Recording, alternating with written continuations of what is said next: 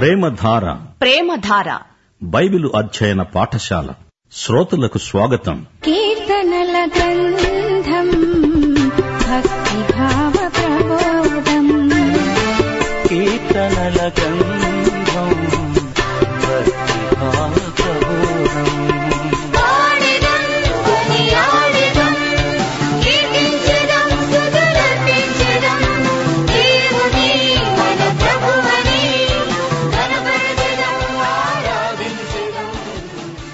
ప్రియ సోదరి సోదరులారా ఈ రోజున మనం నూట పదమూడో కీర్తనతో పాఠం ప్రారంభిస్తున్నాము. దేవుడు మన సృష్టికర్త దేవుడు మన విమోచకుడు. ఆయనను సర్వకాల సర్వావస్థలలో స్తుతించాలి. నూట పదమూడో కీర్తన నుండి నూట పద్దెనిమిదో కీర్తన వరకు హల్లేలు కీర్తనలు అంటారు. ఇవి ఇస్రాయేలీయుల పండగలన్నిట్లో విశేషించి పస్కా పెంతెకోస్తు పండగలు పర్ణశాలల పండగల్లో పాడుకునే కీర్తనలు. దేవుని నామమును వ్యర్థముగా ఉచ్చరించకూడదు ఆయన్ను స్తుతించాలి. స్థుతికి అంతము లేదు. నిరంతరము దైవస్థుతి కొనసాగవలసిందే. ఆయన సృష్టికర్త సృష్టికి ప్రభు సృష్టి యొక్క విమోచకుడు సార్వభౌముడు స్థుతికి పాత్రుడు. నూట పదమూడో కీర్తన మొదటి వచనం నుండి వినండి. యహోవాను స్తుతించండి. యహోవా సేవకులారా ఆయనను స్తుతించండి. యహోవా నామమును స్తుతించండి. ఇది మొదలుకొని ఎల్లకాలము యహోవా నామము సన్నుతింపబడునుగాక సూర్యోదయము మొదలుకొని సూర్యాస్తమయము వరకు యహోవా నామము స్తుతి నొందదగినది యహోవా అన్యజనులందరి ఎదుట మహోన్నతుడు. ఆయన మహిమ ఆకాశ విశాలమున వ్యాపించి ఉన్నది. ఉన్నతమందు ఆసీనుడై ఉన్న మన దేవుడైన యహోవాను పోలి ఉన్నవాడు ఎవడు? ఆయన భూమ్యాకాశములను వంగి చూడననుగ్రహిస్తున్నాడు. ప్రధానులతో తన ప్రజల ప్రధానులతో వారిని కూర్చుండబెట్టడానికి ఆయన నేల నుండి దరిద్రులను లేవనెత్తేవాడు. పెంట కుప్ప మీది నుండి దరిద్రులను లేవనెత్తేవాడు. ఆయన సంతులేని దానిని ఇల్లాలుగా కుమాళ్ళ సంతోషము గల తల్లిగా చేస్తాడు. యహోవాను స్తుతించండి. ప్రియశ్రోతలు వింటున్నారా? దేవుడు మహోన్నతుడు. ఆయన ఆకాశాన్ని చూడాలంటే పైనుండి కిందికి వంగి చూడాలి. దేవుని నివాసం ఎంతో ఎత్తున ఉంది. ఆయన మన రక్షకుడు విమోచకుడు. కీర్తనల గ్రంథంలోని కేంద్ర ప్రబోధం ఇదే. దేవుణ్ణి స్తుతించండి ఆయన నామమును ఘనపరచండి. ఇప్పుడు నూట పద్నాలుగో కీర్తనలోకి రండి. ఈ కీర్తనలో దేవుడు తన బిడ్డలను నడిపించే విధానం వర్ణించబడింది. ఇస్రాయేలీయులను దాస్యములో నుండి బయటికి వాగ్దత్త భూమికి దేవుడు నడిపించాడు. ఇది కూడా హల్లేలు కీర్తన. ఈజిప్టులో నుండి ఇస్రాయేలు అన్య భాషల జనులలో నుండి యాకోబు బయలు వెళ్ళినప్పుడు యూదా ఆయనకు పరిశుద్ధ స్థలమైంది ఇస్రాయేలు ఆయనకు రాజ్యమైంది. సముద్రము దానిని చూచి పారిపోయింది. యొర్దాను నది వెనక్కు మళ్ళింది. కొండలు పొట్టేళ్ళ వలె గుట్టలు గొర్రె పిల్లల వలె గంతులు వేశాయి. సముద్రమా? నీవు పారిపోవడానికి నీకేమి తటస్థించినది? కొండల్లారా గుట్టలారా? మీరలా గంతులు వేయడానికి మీకేమి సంభవించింది? భూమి ప్రభువు సన్నిధిలో యాకోబు దేవుని సన్నిధిలో వణుకు. బండను నీటి మడుగుగా చెకుముకి రాతి బండను నీటి ఊటలుగా చేస్తాడాయన. అబ్రాహాము వాగ్దాన భూమిలో ప్రవేశించినప్పుడు అతడక్కడ పరదేశి. దేవుడన్నాడు అబ్రాహాము మీరు ఈజిప్టుకు వలసపోతారు అక్కడే మీరొక జాతిగా ఆవిర్భవిస్తారు.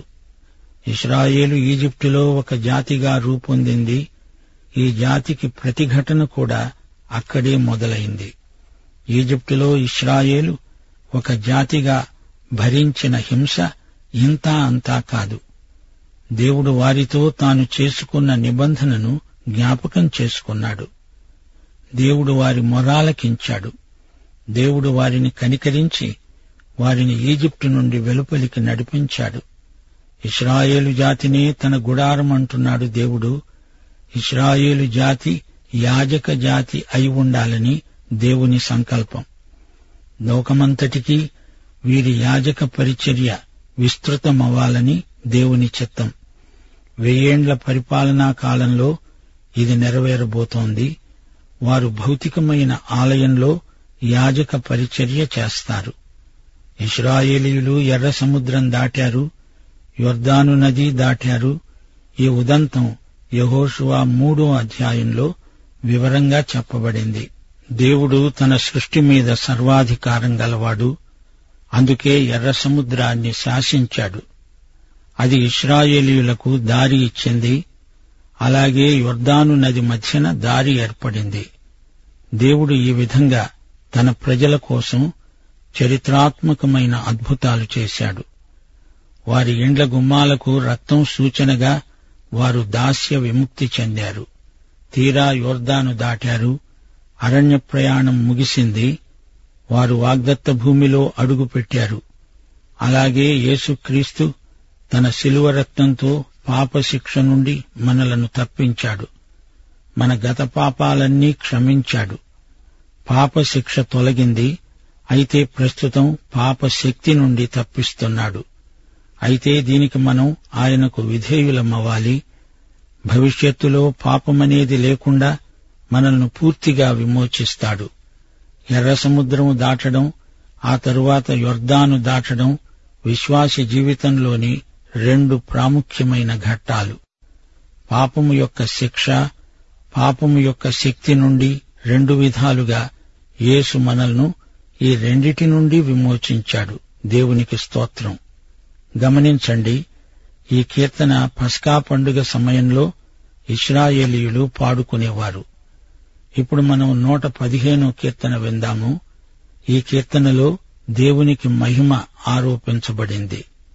అన్యుల విగ్రహాలు నిరుపయోగమని దేవుడు సజీవుడని ఈ కీర్తన ఎలుగెత్తి చాటుతుంది. యేసు ప్రభువు మేడగదిలో తన శిష్యులతో చివరి పస్కా భోజనం చేసినప్పుడు ఈ కీర్తన పాడారు. అక్కడే ప్రభువు రాత్రి భోజన సంస్కారానికి అంకురార్పణ చేశాడు. ఈ కీర్తనలను ప్రభువు కూడా తన శిష్యులతో కలిసి పాడాడని నమ్ముతున్నాము. ఈ కీర్తనలో ఒకటి నుండి ఎనిమిదో వచనం వరకు సమాజం పాడింది. తొమ్మిది నుండి పదకొండో వచనం వరకు లేవియులు పాడారు. పన్నెండు నుండి పద్దెనిమిదో వచనం వరకు తిరిగి సమాజం పాడింది. మాకు కాదు యహోవా మాకు కాదు. నీ కృపాసత్యములను బట్టి నీ నామమునకే మహిమ కలుగునుగాక. వారి దేవుడేడి అని అన్యజనులు ఎందుకు చెప్పుకుంటారు? మా దేవుడు ఆకాశమందున్నాడు తనకిచ్చవచ్చినట్లుగా సమస్తము ఆయన చేస్తున్నాడు. వారి విగ్రహాలు వెండి బంగారువి అవి మనుష్యుల చేతి పనులు. వాటికి నోరుండి పలుకవు కన్నులుండి చూడవు చెవులుండి వినవు. ముక్కులుండి వాసన చూడవు చేతులుండి ముట్టుకోవు పాదములుండి నడువవు గొంతుకతో మాట్లాడవు వాటిని చేసేవారు వాటి యందు నమ్మిక ఉంచేవారు వాటి వంటి వారే. మీ దేవుడేడి అంటూ అన్యులు అడుగుతున్నారు ఇస్రాయేలీయుల శ్రమలకు కారణం వారి పాపమే వారి అవిధేయతే. వీరి దేవుడు పరలోకంలో ఉన్నాడు. దేవుడు ఆత్మ ఆయన సృష్టికర్త. దేవుడు మనిషిని చేశాడు. అంతేకాని మనుషులు చేసిన దేవుళ్ళు దేవత్వం గలవి కావు. యషయా నలభై నాలుగో అధ్యాయం పద్నాలుగు నుండి పదిహేడో వచనం వరకు విగ్రహాలను గురించే ప్రవక్త పలుకుతున్నాడు. విగ్రహాన్ని ఎదట పెట్టుకుని నీవే నా దేవుడవు నన్ను రక్షించు అని ప్రార్థిస్తే ప్రయోజనమేమిటి అని ప్రవక్త అడుగుతున్నాడు. నీ దేవుణ్ణి నీవు మోస్తావా? లేక నీ దేవుడు నిన్ను మోస్తాడా? అనేది ప్రశ్న. తొమ్మిదో వచనం నుండి లేవీయుల పాట ఇస్రాయేలీయులారా యహోవాను నమ్ముకొనండి ఆయన వారికి సహాయము వారికి ఖేడము అహరోను వంశస్థులారా యహోవాను నమ్ముకోండి ఆయన వారికి సహాయము వారికి ఖేడము ఈ రోజున పలు విధాలైన సమస్యలతో మనుషులు సతమతమైపోతున్నారు. ఈ సమస్యలకు పరిష్కారం ఒక్కటే. దేవుని యందు గాఢమైన విశ్వాసముంచితే సమస్యలకు సత్వర పరిష్కారం లభిస్తుంది. విశ్వాసహీనత వల్ల సమస్యలు అంతరించవు సరిగదా? వాటిలో నుండి కొత్త సమస్యలు పుట్టుకొస్తాయి. పన్నెండో వచనం నుండి తిరిగి సమాజం పాడతారు. యహోవా మమ్ములను మరచిపోలేదు. ఆయన మమ్ములను ఆశీర్వదిస్తాడు. ఆరోను వంశస్థులను ఆశీర్వదిస్తాడు. పిల్లలనేమి పెద్దలనేమి తన యందు భయభక్తులు గలవారిని యహోవా ఆశీర్వదిస్తాడు. యహోవా మిమ్ములను మీ పిల్లలను వృద్ధి పొందిస్తాడు. భూమి ఆకాశాలను సృజించిన యహోవా చేత మీరు ఆశీర్వదించబడినవారు. ఆకాశములు యహోవా వశము భూమిని ఆయన నరులకిచ్చాడు. మృతులు మౌనస్థితికి దిగిపోయేవారు యహోవాను స్తుతించరు. ఈ రోజున లోక జనాభా అతి విస్తారంగా పెరిగిపోతోంది. అయితే ప్రతి ఒక్కరిని దేవుడు వ్యక్తిగతంగా ఎరుగును. ప్రతి ఒక్కరి వ్యక్తిగత వివరాలు వారి పరిస్థితులు దేవునికి తెలుసు. ఆయనకు మరుగైనది ఏదీ లేదు. ఆయన వ్యక్తిగత దేవుడు. తన యందు విశ్వాసముంచిన వారిని వ్యక్తిగతంగా పరామర్శించే దేవుడు.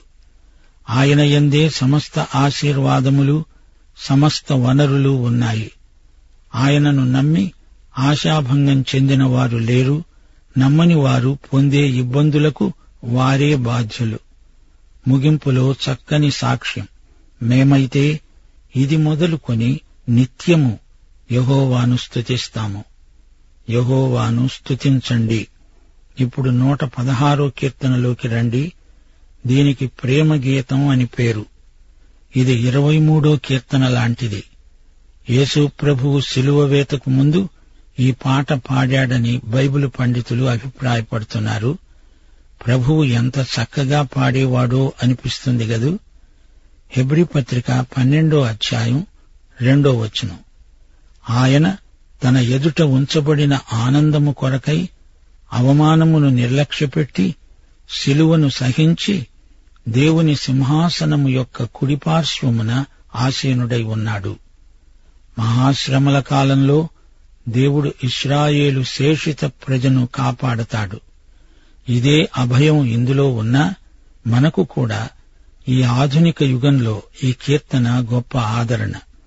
ఒకటి నుండి ఐదో వచనం వరకు దేవుడు వింటున్నాడు.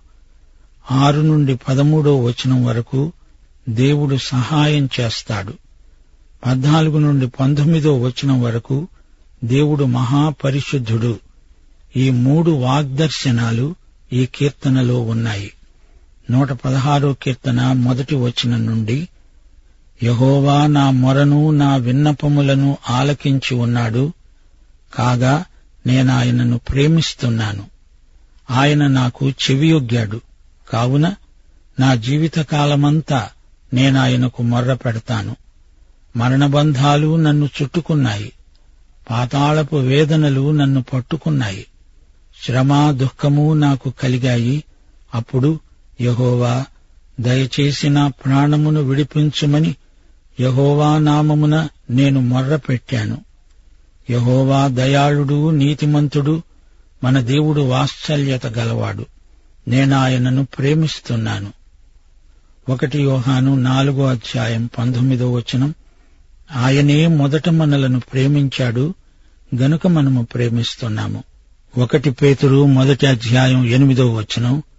మీరాయనను చూడకపోయినా ఆయనను ప్రేమిస్తున్నారు.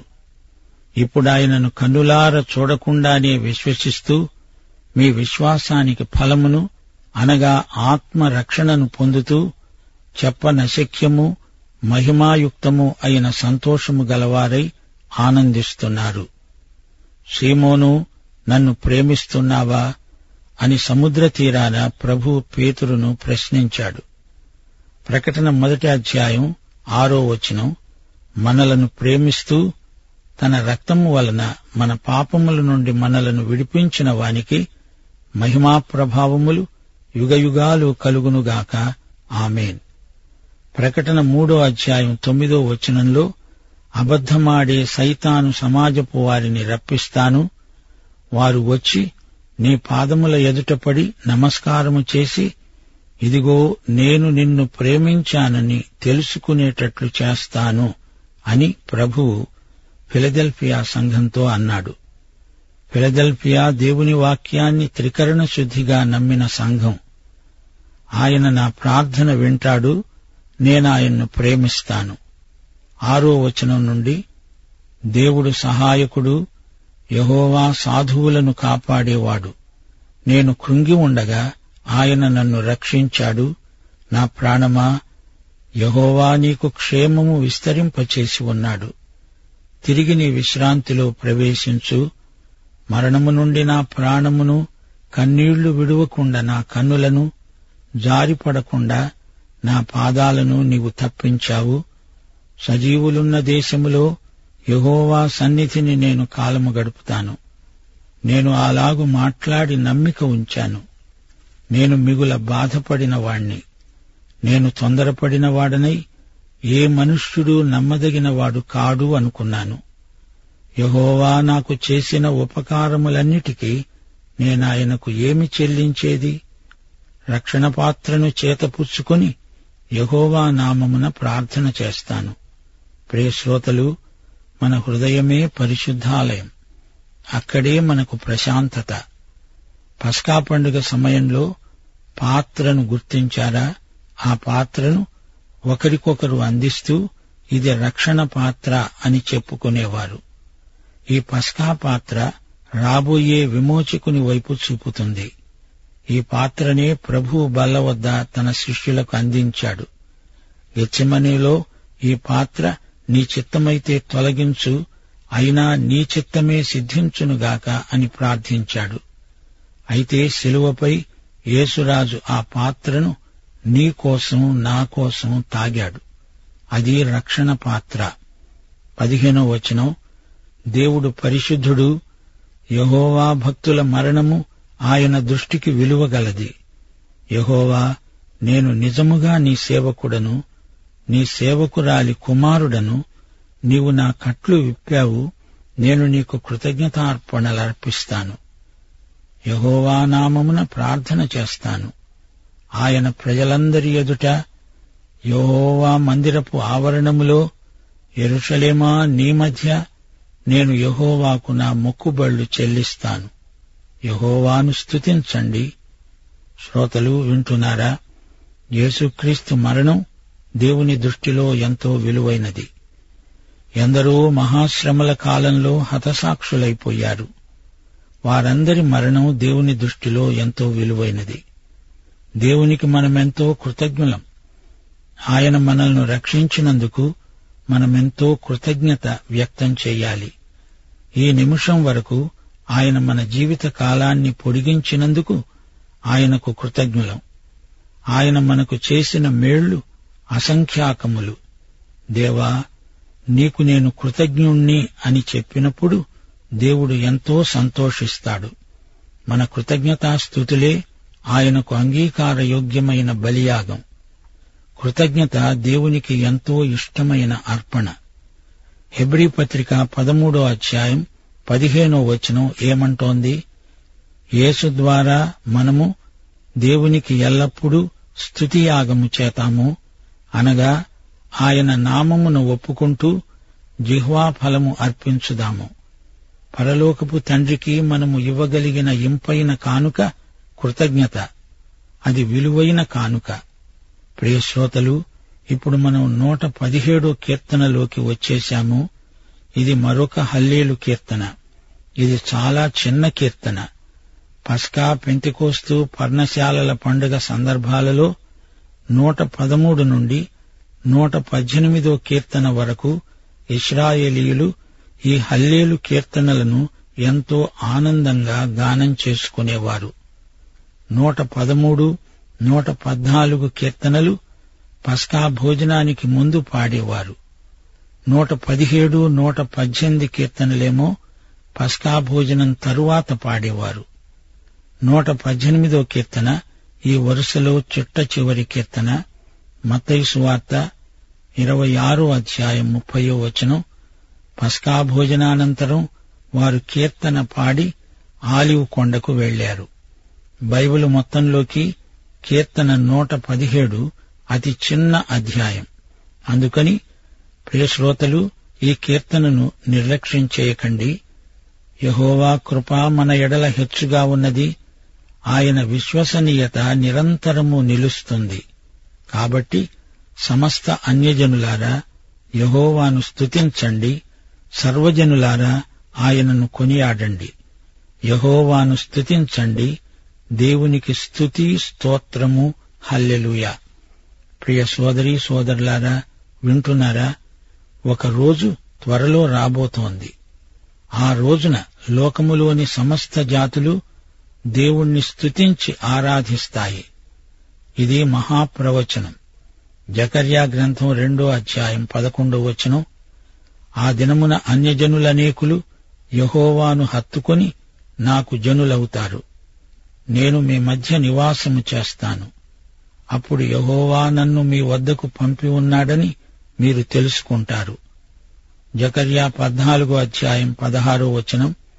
ఎరుషలేము మీదికి వచ్చిన అన్యజనులలో శేషించిన వారందరూ సైన్యములకు అధిపతి అయిన యహోవా అనే రాజుకు మొక్కడానికి పర్ణశాలల పండుగ ఆచరించడానికి ఏటేటా వస్తారు. ఈ కీర్తన సుదూర భవిష్యత్తులో సమస్త జాతులు దేవుని వైపునకు మరలే దృశ్యం ప్రవచన రూపంలో చూడగలం. పాఠం ఇంతటితో సమాప్తం. దైవాశీస్సులు.